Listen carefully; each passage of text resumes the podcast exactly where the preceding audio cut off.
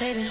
There's Dua Lipa, who is levitating, and another guy who is levitating this morning is Steve Vines. Good morning, sir. I'd go as far as to say levitated. He's gone. He's out through the ether. Yes. How are you, sir? Well, I'm all right. I'm just coughing and spluttering, but, you know, it's that time of year. It is, yes. Well, it's been a busy week as ever, hasn't it? It really has. I mean, we had the awful news of this fire in Jordan, in which it appears, well, not it appears, 7 people have died and 7 people have life-threatening injuries. Terrible. So it's a terrible tragedy. On the night of the fire, Caspar Choi, who allegedly is the Secretary for Home Affairs, and remember, that's a job which embraces dealing with situations like this, decides that his priority is to take to Facebook and tell the world how much he's enjoyed a bowl of tong sui, you know, sugar water. What? Really? I mean, you know, what instincts does this man have? Does he not understand? And in case, for the avoidance of doubt, as my legal friends say, in case anybody thought that he wasn't callous and arrogant, he then posts a remark later saying, oh, I understand there's been criticism, but these are his exact words, multitasking is not conflicting. What? What? What? I mean, the point here is very clear, is that anybody who had ever been subject to any form of proper accountability wouldn't for one moment have done anything like this, and at the very least would have said, you know what, that was an insensitive thing to do, I'm sorry. Not our boy Caspar. Our boy Caspar, of course, isn't accountable to anyone except for the bosses in Beijing. He's not accountable even to the CNO, chief executive in name only, because she doesn't really have any control over appointments anymore. He's, and you know, as long as he can do the crawling around and make himself amenable to the big bosses, he's all right. That's his level of accountability. And you know, in case anybody has ever had the bizarre idea that all this, you know, chit-chat about democracy and elected governments, you know, is for the fairies, this is what you get when you don't have it. The democratic system sure as hell ain't perfect, as we've seen in the United States. Elections can be a bit problematic, but they don't produce this. They do not produce people who just do not care. Don't care. Could it have been a case of head in the sand, just didn't know what was going on? Well, if he didn't know that this was going on, he needed to be fired on the spot. I mean, if you have a tragedy of this order going on, and you are one of the ministers, or secretaries, whatever you want to call them, responsible, and you didn't know about it, boy, out the door, in my view. And then, of course, you get the usual circus. Carrie Lam turns up on the morning afterwards and does the photo op. I mean, has she got no shame at all? She's there apparently for a total of less than half an hour. And then she issues a decisive statement saying, yes, well, there must be follow-up on this case. Have we heard that before? I beg your pardon. There must be follow-up? Yes, of course there must be follow-up. Is that the best you can do? Really? Is that the best you can do? And I mean, what is at the heart of all of this is the appalling state of some of Hong Kong's housing stock. These tenement buildings are... This isn't a secret. In fact, we know how much it isn't a secret, is because in 2011 there was a very similar fire in Mong Kok, which took 9 lives and injured, I think, something like 30 people. What is the common thread, the ghastly common thread, which links all of this? Poverty and poor building stock. You know, you have a government that's obsessed on these big fancy projects. You know, we'll reclaim an island here, we'll build a palace museum there. I mean, they're so busy with these so-called legacy projects that when it comes to the poor, they don't give a flying. And in this case, that nobody would seriously question that if this building had proper emergency exits, had a proper sprinkler system, what have you, there wouldn't be less injuries. There's almost certainly wouldn't be anybody dead. It's as simple as that. And we do hear this every time, don't we? There's some big thing like this that we're going to have a improvement in the standards. And what do you get? Instead of an improvement, instead of a concerted effort to say, look at the abysmal state of our housing stock. You get the clipboard wielders from the fire and the Food and Environmental Health Department dashing around trying to issue tickets to people. That's what you get. You don't actually get anybody coming in and saying, you know, instead of spending all these squillions of dollars on white elephant projects, we're going to put this money into building safety. Now, it's complicated. It's difficult. These old buildings, you can't just knock them all down. That's not a feasible proposition. You can't just evict everybody who lives in them. But you sure as hell can do something to improve safety. And one of the things you could do is provide grants to put in the necessary equipment and to make sure that it is put in, you know, the money isn't sort of spent on something else. I mean, these are things which can be done. They've got enough bureaucrats to do it. But you know what? Oh, they're all poor people. If they don't die by a fire, they're going to die in some other way. Oh, yeah. Can we move on to something more important? The Palace Museum is opening. Yeah, that's a big thing. We'll all go to the party for that and clink glasses and what have you. So I think this is an appalling disgrace, and it's just a reminder of how appalling and how shambolic is the administration that runs Hong Kong. And I think the problem here is that it's an intractable problem because they won't improve. They don't have the thing which is called the kick up the backside, which will prove them to get their act. Will force them, sorry, to get their act together. Yeah, I mean, there's a lot to be done, isn't there, on that front? There really is a lot to be done, but this problem's been going on for a long time, isn't it? The problem's been going on for a long time. And it is no coincidence that when you have high level of fatalities, as there was in this particular instance, it's always in the same kind of premises. So it's not, you know, it's not some appalling coincidence. It's a fact. Hmm. Well, let's see what's going to happen as a result of that. Probably not much, I suspect. Is not much, I would have thought. Should we move on, perhaps? Yeah. What else is going on? Well, I mean, this rumbling row in schools about who is qualified and who isn't qualified to teach. Now, the latest two teachers have been banned for life. That means that not only can they not ever teach again, as long as this regime lasts, but it also means that they can't even go on school premises. You know, that puts them on a par with paedophiles, who are banned, in my view, rightly, from school premises. Mm. So why have they been banned, these two? So this latest one is extraordinary. This is a teacher who, in addition to his or her other duties, was told to put together a general studies course. This isn't what is the main occupation of this particular teacher. And according to the Education Bureau, committed the heinous sin of misinterpreting the Opium War, which incidentally took place something like 200 years ago. So, not quite that.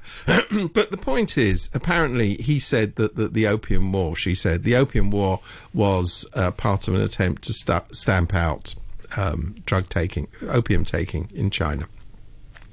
Now, this is a contested historical issue. I completely understand that. It is something of which you can have a valid discussion. It is entirely possible that this particular interpretation of the Opium War is difficult to sustain. But to ban a teacher for life. But what has that got to do with anything today? Well, of course, what it has to do today is it's not the official party line. The official party line is that the Opium War was an imperialist attempt to take over China, to do down the Chinese people, and we don't want to hear any other version of history other than the version that we're propagating. I mean, this is thought control. Let's not, you know, beat around the bush. This is what it is. Now, if it is the case that there was a serious concern about this interpretation of history, I would have suggested they have a discussion with this teacher and say, you may want to look at other ways of looking at this. You may want to perhaps not do general studies, because after all, you're basically supposed to be teaching other things. Mm. But, you know, this kind of ban him for life. Why is he banned for life? Because, and this is how things are working nowadays, the monsters in the pro-Beijing press have been going around Hong Kong, raking out records of people they don't like and exposing them. And once you've been exposed in one of the communist papers, of course action has to be taken.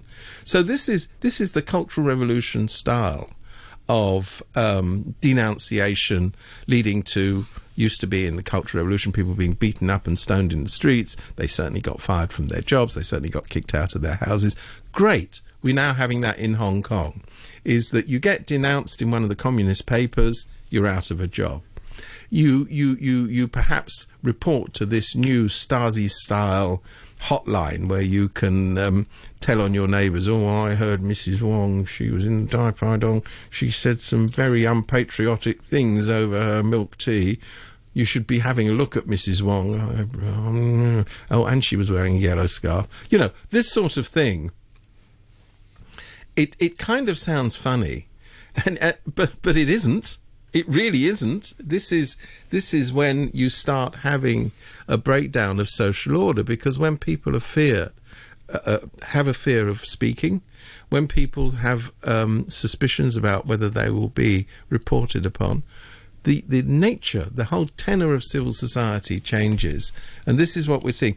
And of course, the Communist Party has a particular problem with schools, because they are convinced that the protest movement has entirely arisen, or they can't quite make it. It's either because of foreigners inciting it and fueling it and giving funds to make it work, or it's because teachers have been poisoning the minds of the pupils, which is why so many young people involved in the protest movement hold the press. Young people get involved in protests. Ooh, I think that happens in other countries, but never mind. It happens here. And they think that the reason is that the teachers are to blame. The teachers have not done their job. They have not pursued the party line sufficiently in the classrooms. Teachers must be punished. Teachers must be purged. Schools must be cleansed of impure thoughts. I mean, I wish any of that was an exaggeration. I don't think it is. Surely there should be some kind of recourse for teachers that have this. Well, this particular teacher is appealing, but who do you appeal to? You appeal to the education department. Who runs the education department? It's a circular. What's the word? Doojar, I believe, is the technical expression. Yes, it's a circular doojar. I mean, there may well be.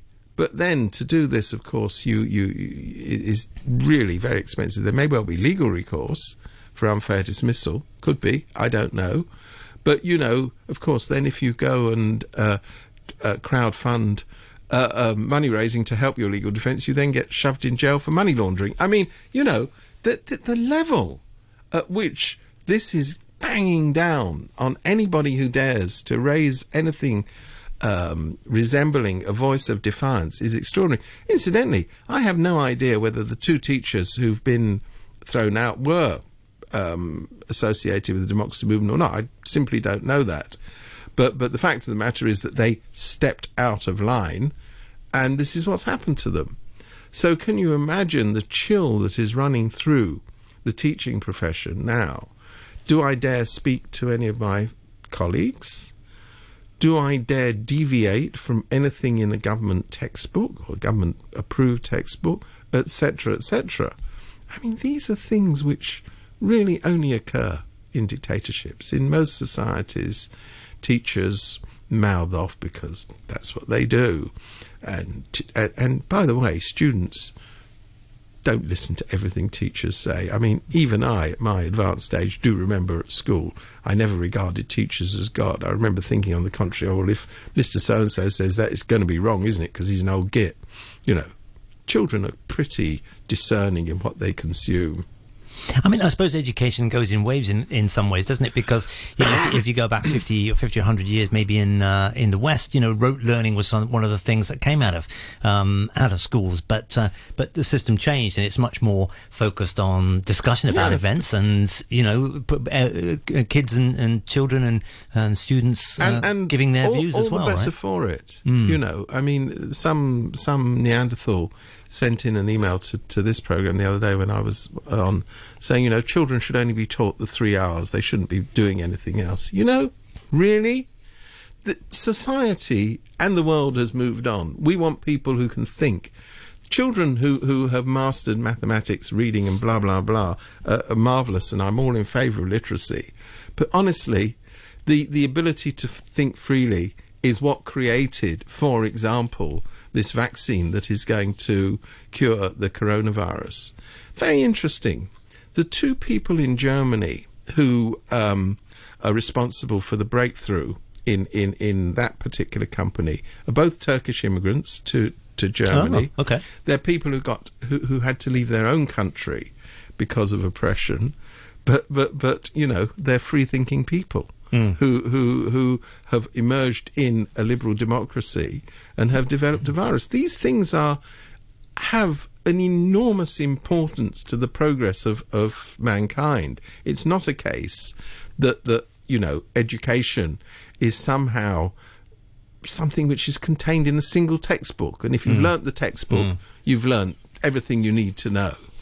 Well, anyway, there's a good argument these days that you don't need those original sort of 3 R's because you can look it all up on the internet anyway. You don't need to learn a whole lot of history and geography and so on. I can just tell you from my own experience at school, I was the worst math student on the planet. I certainly couldn't even get a maths O level. Logarithms. Right? I never understood it. I never understood figures.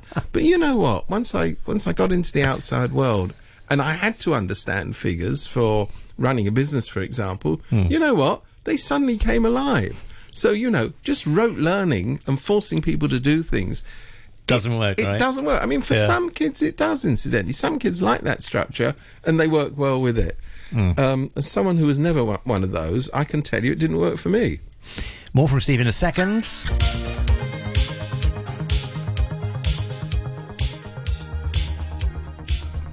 Freddie Mercury and Love Kills. It's not the only thing they say. Steve Vines is here. There's a whole... I don't kill, honest. It's not him. It's not you, sir. Not me, sir. Well, there's a whole stream of this stuff going on in the world of politics and government at the moment. It never stops, right? It's very hard to keep up, particularly with these arrests and people being hauled before the courts for this, that and the other, mainly the other. But there's a case which is very high profile in the courts at the moment concerning with the defendants called Tam Tak Chi, who is being charged with sedition, a very serious offence. It's an offence that's been on the statute books for many years. It's an old colonial offence. It only seems to have been raised though in the last couple of years. Really, well, we've heard about it, right? Yeah, I don't think there's been any charges for sedition for at least 50 years in Hong Kong until this came up. And you know, when people focus, and this is where everything comes together, people focus on the national security law and they say, "Oh, that could be problematic in the courts." What we see here, in this case, is that the defendant is in the early stages of this trial, and the prosecution, i.e. the government, has already said to the judge, oh, and by the way, we'd like to pick the judge. I beg your pardon? We'd like to pick the judge, they say. We only want a judge who will be serving in the national security law courts. We don't want another judge. Well, but this is not national security law, right? It is not national security law, number one. Number two, the idea, the preposterous idea that parties to an action can specify who they want to be the judge. Yeah. I mean, where that doesn't coincide with anything that is recognised as independence of the judiciary, I would like to know. I mean, it's appalling that the government is asking. I don't know, because I don't know what's happened in court today, whether their request has been granted. But the idea that they should even make this request is appalling. So what we have now is not only the weaponising of the law, which, I mean, you know, don't hold the front pages, that's been going on for some time, but the sheer blatant effrontery of the way the government is bringing these cases. They go to court and they say, we're not sure that we'll get a judge who will be sufficiently amenable, so, you know, this is what we want in this case. I hope that the judiciary is strong enough to resist this, because it's an... I mean, it's part of a slippery road that in my mind, is more than slippery. It's a skidding road to disaster. So we'll see what happens in this case. I mean, it's very interesting that he was charged with sedition, because sedition is in normal circumstances extremely hard to prove. Mm. Which is one reason. What is sedition? What's the definition of sedition? I don't know what it. I don't actually know the precise legal definition, but I assume that what it's about is undermining. Just looking it up, conduct or speech inciting people to rebel against the authority of a state or monarch. Yes. So, I mean, that incidentally is also covered by the national security law, very explicitly covered. Mm. I don't know why these charges were brought as sedition, not brought under the national security law. Maybe it's because even this bunch of muppets who run the government have kind of got the message that the national security law is making Hong Kong look very bad. Too sensitive, right? Sensitive to the fact that that the national security law is making Hong Kong look very bad, and so they say, "Oh, I'll tell you what, we'll use a old colonial law and say that's the one we would like."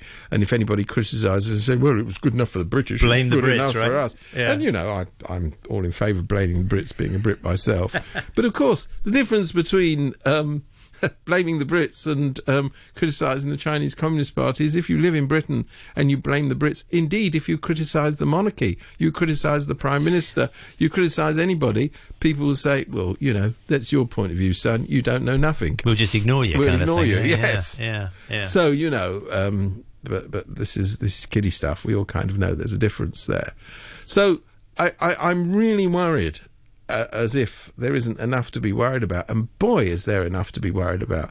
You know, we now have somebody in Beijing, one of the tame scholars who is wheeled out for these purposes, saying, oh, you know, I think what we really need to do is get rid of the... Get rid of the organisation that puts together the June 4th commemoration rallies, because they're clearly seditious. And then you've got, and here we have much more sinister, is Zhang Xiaoming, who used to run the liaison office, is now the number 2 in the Hong Kong and Macau Affairs Office, speaking at a seminar to commemorate, I think it's the 30th anniversary of the Basic Law, speaking there to say, you know, these loyalty pledges, time for everybody to take them. District councillors, LegCo members. So once you've started down that road, you can just see the queue of disqualifications will be stretching from here to eternity. I mean, this is all being... How many district councillors are there? A lot, right? You mean left? Well, remember, let's just pause there. Remember, since the enormous Democrat victory in the district council elections last year, the number of district councillors who've been arrested, who've been threatened with arrest, etc., is overwhelming. And to this day, Carrie Lam has refused to meet them. Mm. She's had 2 meetings with those who were defeated, and she is the person who keeps saying, oh, well, you know, if only I knew who to meet to discuss what's going on. I mean, you know, maybe... But, you know, these people... Well, you know, you have an opportunity. These people have been elected by the people of Hong Kong. Right. In an election where there was a turnout of over 70%, breaking all records that have ever been seen in the SAR. So, you know, you do have some people to meet. You just won't meet them. It's as simple as that. But you will sanction their arrest. You will tell your officials that they are not allowed to handle council business that you have deemed is inappropriate. I mean, you know, you will, in other words, clamp down on their activities, but you certainly won't initiate any kind of dialogue with them. So if you then start saying, oh, well, you know, they now have to sign a loyalty pledge, and then you are free to interpret whether they've broken that pledge or not. I mean, we know where all this is heading. It's not a mystery. And incidentally, in that speech that Zhang made at the 30th anniversary, he also said, and you know what, we need to look a bit more carefully at the judiciary. I think it needs a re-ramp. It's not really serving its purpose. Boy, is that a sinister statement. Every day, something new. I mean, you kind of... it's reached a level where you almost turn off because there's too much of it. It actually, unfortunately, has reached almost a boredom level, because it's so much just there and there and there, and everybody, well, I feel anyway, I've just heard too much about this, you know. I was speaking to somebody the other day, this is very interesting you say this, who kept saying to me, well, what did you expect, you know? What did you think was going to happen in Hong Kong? Why did you have any illusions? And I'm just thinking, once you've reached that level of pessimism and what's the word? You know, bowing to what is seen to be inevitable. Yes, bowing to the inevitable. This sort of determinism that nothing can be changed, that's killed off the spirit of Hong Kong. The whole point about Hong Kong, the reason that I've lived here for so long, is I've always seen Hong Kong as a place of possibility. Oh, it's always had that. So it's a land of opportunity. It's a land of opportunity. It's a place where things which don't seem to be possible are possible. I mean, I know maybe that's unpatriotic. I don't know. Is having pride in Hong Kong verboten these days? I'm finding it hard to keep up. But you know, once you've killed that spirit. And you just say, I concede, this is inevitable, that's inevitable, let's all buckle down and shut up. That's what's going to happen. People will shut up.